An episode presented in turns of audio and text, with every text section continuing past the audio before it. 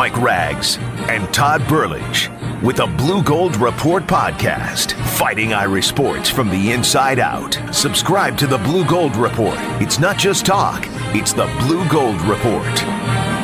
Well, hello again, everybody. It is time for a Blue Gold Report podcast just for you, brought to you by D.O. McComb and Sons Funeral Homes. And want to thank everybody for finding us wherever you download podcasts. Be sure to subscribe, rate, and review the Blue Gold Report. And if you're listening on ESPN Radio 1380 and 100.9 FM, good Saturday morning. Of course, we record the podcast on Friday afternoons for you, and we got a lot to get to as the basketball season comes to a a, a pretty poor ending for Notre Dame men, but the women are awaiting Monday for Selection Monday for the uh, NCAA tournament, so they've got something to play for right after they won the ACC championship. Uh, we'll talk about some football too. Not a huge week in uh, with spring break around, but there is a new recruit Todd wants to bring up, and uh, we're going to start analyzing some positions as we head into 2019 and what kind of shape they're in and who to look for. Uh, today we'll do linebacker action, and Todd will break down some of that. Now, I mentioned Todd a couple times there. Let me introduce him now. He is Todd Burlage of Blue Gold Illustrated,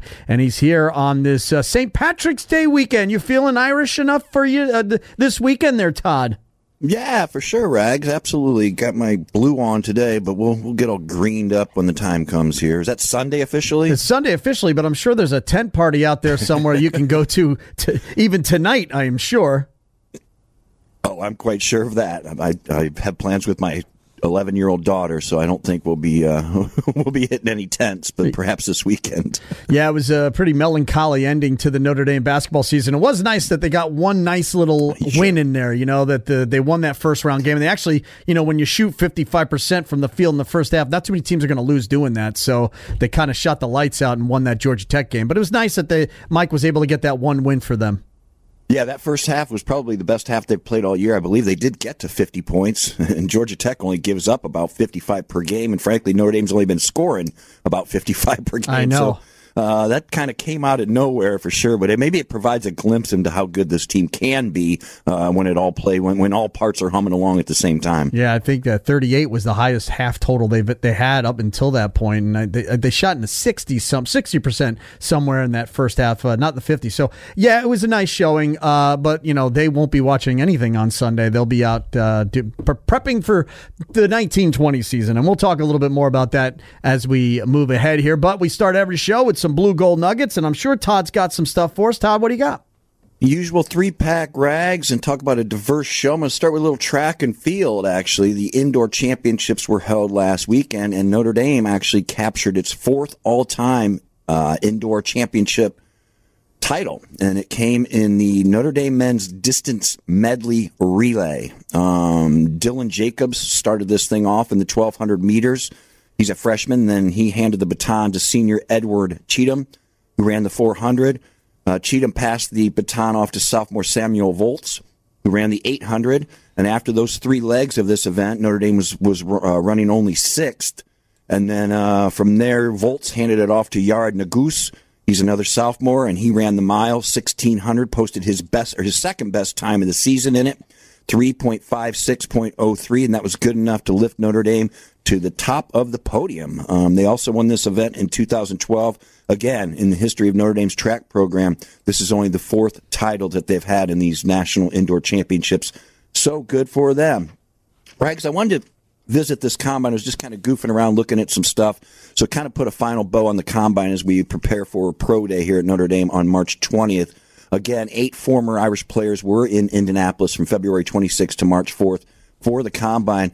And it kind of jumped out at me that Notre Dame's really starting to put some serious numbers at this combine. As a matter of fact, under Kelly, um, Notre Dame has sent, and he started here, uh, this is 2011 to 2019. Uh, he sent 55 former players to this combine. Um, and since 2012, uh, Notre Dame has sent 52, which ranks ninth nationally in the most combine invitees. Uh, Alabama, of course, leads the pack uh, with 86, then LSU, Florida State, Ohio State, Florida, Clemson, Georgia, and USC. So some pretty powerful uh, members of this fraternity here. Uh, 34 of those 52 players were drafted. So just kind of goes to show you what the, the momentum that Kelly's building in the program and the talent he's bringing in. Keep in mind, in the nine years before Kelly took over the program, Uh, only 46 players were invited uh, to the prestigious event. Um, 24 of those came between 2002 and 2004, so it was kind of stagnant after that. So I thought that was worth a mention for sure. Moving on, a little more football notes. Notre Dame, Georgia Tech. The road games in this series have now been moved to Mercedes Benz Stadium. That is the home of the Atlanta Falcons and quite a beautiful venue, as I'm sure you're aware of, Rags. Uh, seats 77,000 people compared to Bobby Dodd, the, the actual home stadium for Georgia Tech in downtown Atlanta. There, it's a cool stadium. It's a quaint stadium. I've been there before. Uh, that seats only 55,000. Uh, just a couple of feathers in Mercedes Benz Stadium cap. Uh, it hosted the 2018 Super Bowl. That was the one that Philly beat New England. Uh, the 2018 national championship game. That's where Alabama beat Georgia, and it will host the 2020 basketball Final Four. Here's a kind of an interesting nugget within a nugget. For the 2020 season, I, I failed to mention the years. The two games that have been moved uh, are the 2020 game and then the 2024 game. So these are up the line a little bit. But for what it's worth, this is kind of cool. The 2020 games for Notre Dame, they have six road games. Five of those will be played in NFL stadiums. Uh, Bank of America, that's home of the Ravens. That's a Wake Forest game. Lambeau Field, that's part of that uh, Soldier Field, Lambeau Field, back and forth with Wisconsin. Heinz Field, obviously Pittsburgh. They will play Pittsburgh and the LA Coliseum, home of the Rams, where they'll play USC. On top of that, the sixth road game is at Aviva Stadium in Dublin, Ireland. So hmm. uh, certainly it shows that Notre Dame still draws, and those are your blue gold nuggets. And uh, congratulations, uh, Golden Tate, a huge contract. He's going to the Giants. Uh, he's going to play. He's going to take OBJ's place. So full, former Golden Domer, Golden Tate, will be wearing a giant blue and. I wanted to bring up the softball team. They're heading to Tallahassee. They're opening up ACC play. The girl, the, the women here, uh, nine straight wins. They've got a series against Florida State, and this girl, Allie Wester, she's hitting 487. Uh, they are 15 and 7 heading into ACC t- uh, conference play. So I did want to bring them up uh, as they uh, got their ninth straight victory last week over Florida International. So, uh, yeah, when you're getting a hit almost every other time up, you're pretty good out there. So good luck to the to the ladies down there in Tallahassee. Boy, I wish I was down there with them yeah. for sure. Uh, all right, let's talk some football here. And I know we're going to break down the linebacker position and, and even BK will in a second. But, you know, spring break not much going on, but there is a recruit to talk about. Yeah, you know, this goes all the way out to the 2021 class. So this kid is a rising high school junior. So this is out of ways. But I still thought it was worth mentioning because it's, it's the fourth straight year, as far as recruiting classes are concerned, that Notre Dame has kicked off its class with an elite quarterback recruit. It's a young man by the name of Tyler Buchner. Um, again, class of 2021. He's out of the Bishop School in San Diego High School. He's six foot two, 200 pounds. 247 Sports rates him as a four star player, but check this out the number two pro style quarterback in uh, the entire uh, draft here, if you want to call it a draft recruiting class, the number two player in California, and the number 49 player overall. Um, he was also, it's interesting, Rex, because he was a, he's a gifted lacrosse player. As a matter of fact, he got a lot of offers from schools all over the country to play lacrosse for him. He committed to the University of Michigan to play lacrosse as an eighth grader. so he chooses Notre Dame over a high powered list of schools that includes Alabama, Georgia, Michigan, Oregon, and USC. Um, now, that said, it's kind of interesting when you look at these recruiting rankings because he basically missed his entire sophomore season uh, with a knee injury. So obviously, the the folks that do these recruiting analysis certainly like him, anyways. But I thought that was an interesting uh, point right there that he missed almost all of. He still holds those lofty recruiting rankings. So a good get for Notre Dame. We'll see if he holds up. That's a long way out. Sometimes these kids get a little antsy, but at least for now. Notre Dame has kicked off its 2021 recruiting class. All right, so let's look at this linebacker position, and one would think with the with who they're losing that there might be a big void here coming up uh, this next season. Tell me that's not going to be true here, Todd. Well, I guess we're just going to have to wait and see a little bit, Rags, to be honest with you, because you are so right. Well, Coney and Tranquill, goodbye, and then uh, that's yeah. two big shoes to fill. Very big shoes to fill. So where do you begin? Well, Brian Kelly's not 100% sure where to begin because the coaches are sorting through this. You know, they have nine linebackers coming back um, on scholarship and then three more coming in in June when the freshmen arrive. So it's going to be a real mix and match, Rags, during uh, spring workouts. Some you're going to run with the ones one day, you're going to run with the twos the next day. Certainly, probably no position more than this one uh, will be worth watching when it comes to uh, you know when it comes to the competition within this position group. Keep in mind, you mentioned them. Te'von Coney and Drue Tranquill. Notre Dame will have to replace 606 career tackles, oh, man. 49 and a half career tackles for loss 12 and a half career sacks and 19 career passes broken up. Um, well, from, from, those guys. Todd, uh, from all the people returning, they had seven and a half sacks. No one else had a sack on the team. And you're talking about just last year, 209 tackles alone, and that's more than everybody else combined. So that's yeah, a lot right. to that's a lot of production to make up.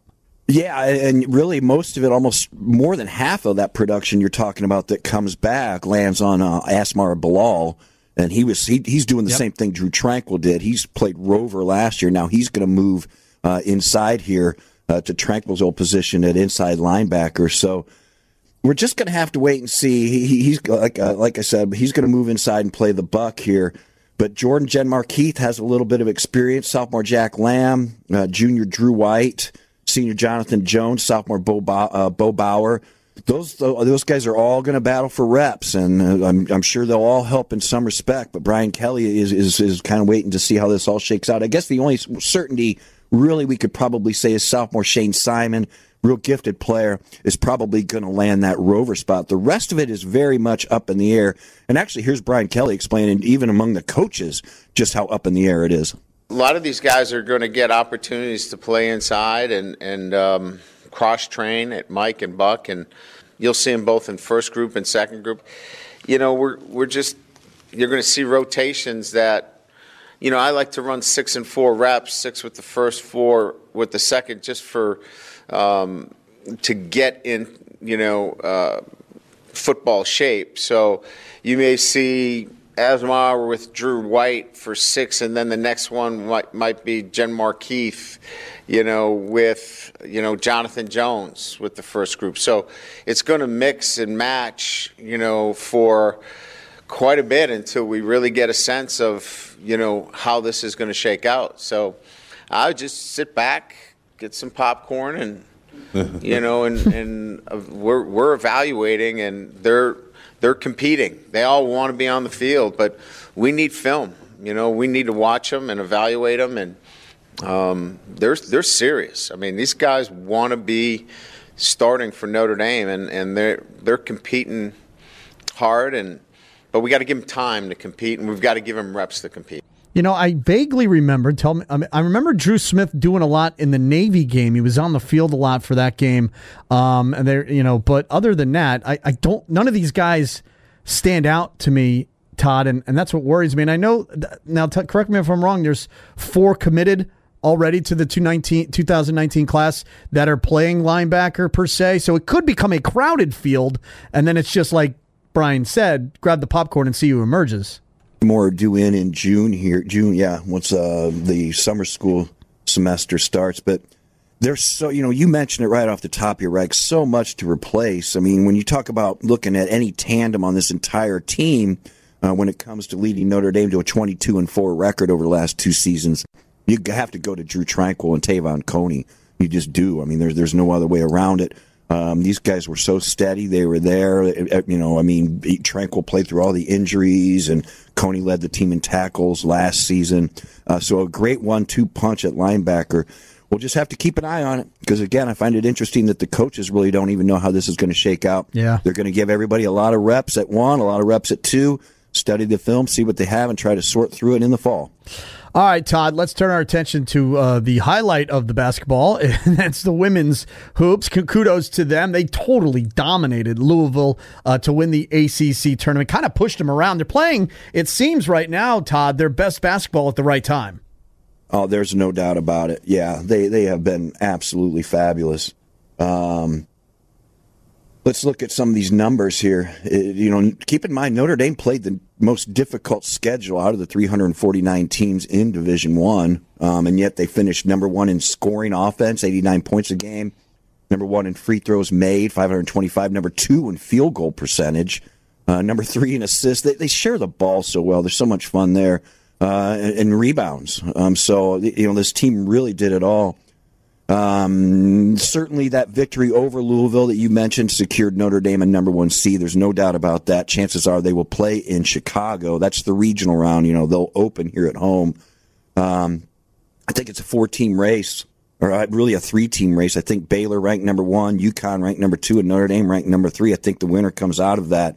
I think the fourth number one seed will probably be Mississippi State. Notre Dame has now won nine in a row and they are doing it in a big old way. Uh, they're winning these games by about 30 some points per game. I mean, they're not even messing around here. As a matter of fact, in the last six regular season games, they've averaged 96.5 points per and never scored less than 89, and that's on 53% shooting. Um, they never shot under 50% in these last six games. And this is in the tournament and, and heading into the tournament. So that's the, that's the good time to get rolling here. Uh, Jackie Young, she ended up the tournament MVP as Notre Dame won it again this year, the ACC tournament. Uh, Jess Shepard was also a first teamer, and Arike was a second teamer, but certainly, um, you know, even as a second teamer in this tournament, she's geared up to uh, do a repeat performance in the national tournament. And you, again, you mentioned it at the top of the show. Selection money will be on the 18th and we'll have to wait and see where Notre Dame lands. But I think it's pretty safe to say that they will be in Chicago as yeah. a number one seed. I guess there's an outside chance they'd be in Greensboro, but I, you're right. Uh, Chicago makes a lot of sense. Good traveling, and uh, maybe we'll make one of these games. We keep t- flirting with going to one of these games. Maybe we can actually make one of these games, Todd.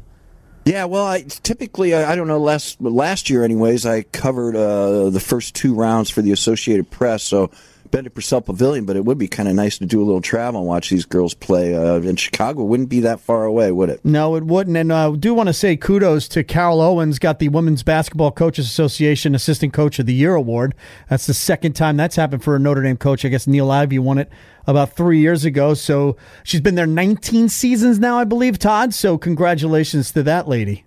Yeah, saw that as well, Rags. That's a good mention. Thank you. All right, we leave on a high note there, and then we turn our attention to the men team. Now, look, uh, we didn't expect expect much out of them. It was nice that they even got a win as the 15th seed. I can't believe I'm saying it. Uh, heading into the tournament in Greensboro, they did play well. They shot the lights out, as you said earlier, against uh, Georgia Tech, and then you know Louisville with that extra day as rest. It just, I mean, they totally dominated. I think I think Notre Dame shot 11 percent from behind the three point arc. Yeah, and, awful. And the shooting differential between game one and game two was stark, and they just had no chance, uh, no chance in round two.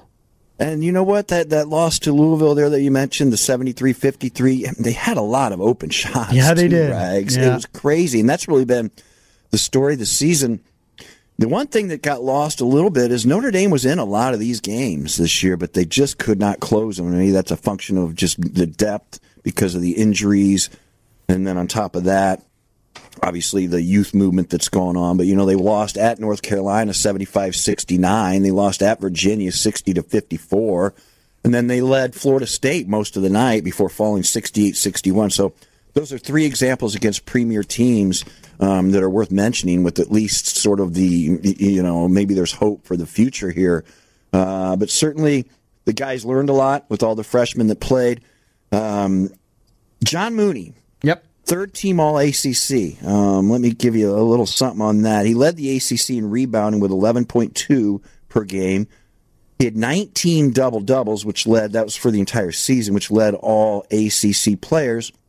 And he had 13 double doubles in ACC games, okay, in league play. That's the most since Tim Duncan. Remember him for Wake Forest? Since Tim Duncan had 15 of them, which is still their ACC record, that goes all the way back to 96 97. I find it I find it a little bit hard to believe that John Mooney is only a third team all ACC player. That said, when your team sucks, maybe that's why Yep. you end up being one of the best players in the league, but only get third team honors. Yeah, that's your product of the team. Uh, he, you know, he got the 12 rebounds. It's the uh, double digit rebounds 24 times this season, and that is pretty impressive, no doubt about that. And um, you make a good note here because we were riding pretty high with Mike Brey. Um, you know, coming off the, the the big tournament run they made a few years ago, and then you had Bonzie Colson, and you're really feeling good about yourself. And, and I would, I guess you would you would agree, and this is the point you want to make. Since that injury, kind of came off the rails here a little bit for this uh, for this program. Yeah, Blue Gold Illustrated gave me a story to do on this, and I guess I didn't realize it until I had a chance to research it. The date was actually January 1st, New Year's Day of 2018. That's the day that Mike Brey officially found out and shared with his team that Bonzie Colson, he was certainly an All American, preseason All American, and well on his way to being a postseason All American, and certainly probably the leader to become ACC Player of the Year that year. Uh, he would be lost for at least eight weeks with a broken foot. He was averaging 20 plus points, 10 plus rebounds, and of course the leadership that he brought. No stat sheet could ever measure, Rags. You know that. Notre Dame was flying high, had an 11 3 record. They had actually risen as high as number five in the AP poll that particular season. Had a sketchy loss to Ball State that kind of knocked them back on their heels a little bit, but still solidly in the top 25, getting ready to take on this ACC slate. Um, you know, and then when you go back a little bit, back to back ACC appearances in 15 and 16, everything was really humming along uh, with this basketball program until that injury. As a matter of fact, they were humming along so well, Rags, that this team went 94 wins, 31 losses from the start of the 2014 season to the day Bonzie Colson injured his ankle or foot. I'm sorry.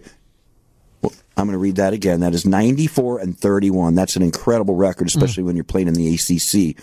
Okay, well, from that point on now, Notre Dame is 30, I'm sorry, 23 wins and 30 losses since Colson broke his foot. Isn't that hard to believe that you go from winning 75% of your games to not even half of your games?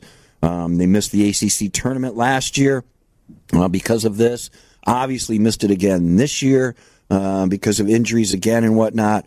So, if Brian, uh, if Brian Kelly, if Mike Brey can't get this thing flipped around here and misses it a third year in a row, which would be only the second time that has happened to him since he's been here, um, is he on the hot seat, Rag? I, I, I don't know. I know. I, am wondering when people are going to start chirping again. Uh, they Todd. already are on the message boards, of course.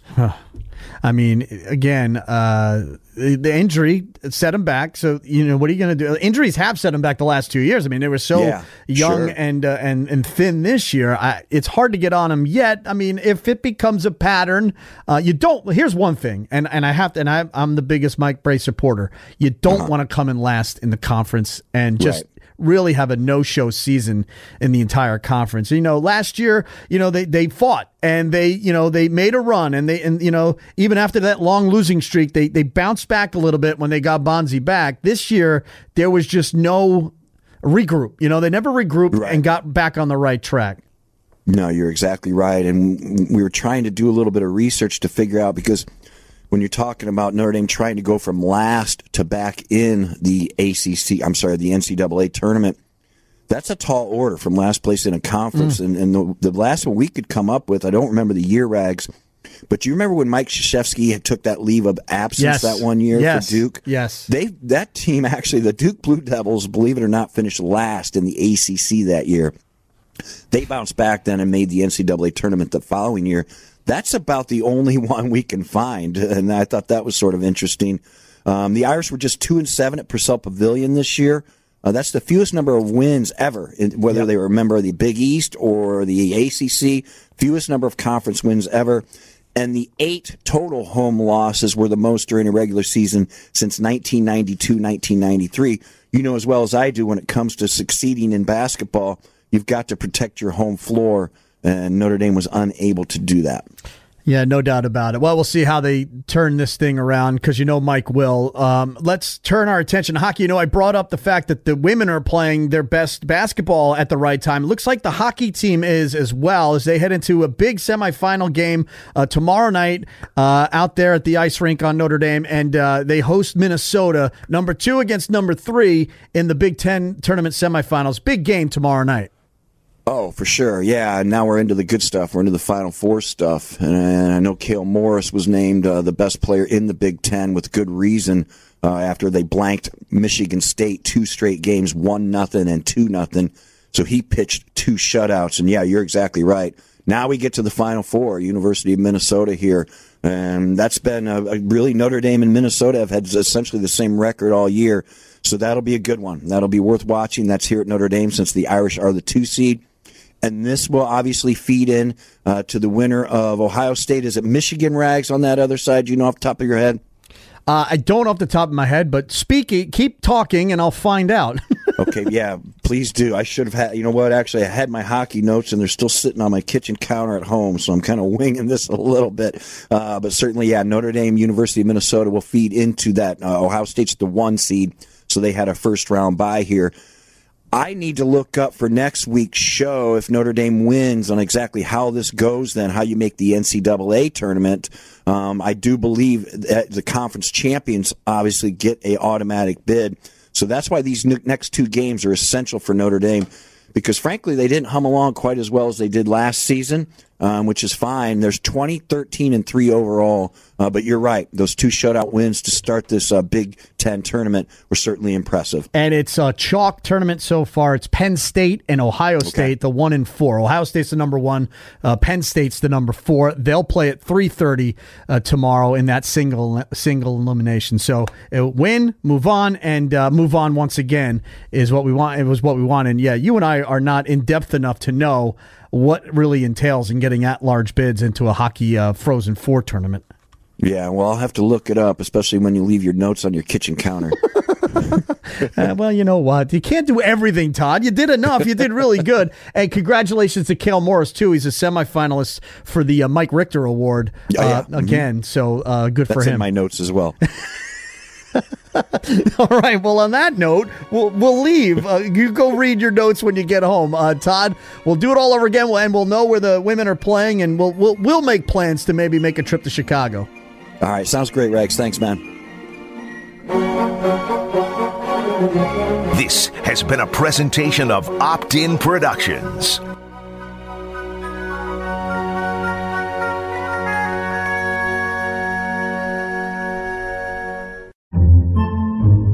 Podcasts by Federated Media. Podcasts by Federated Media.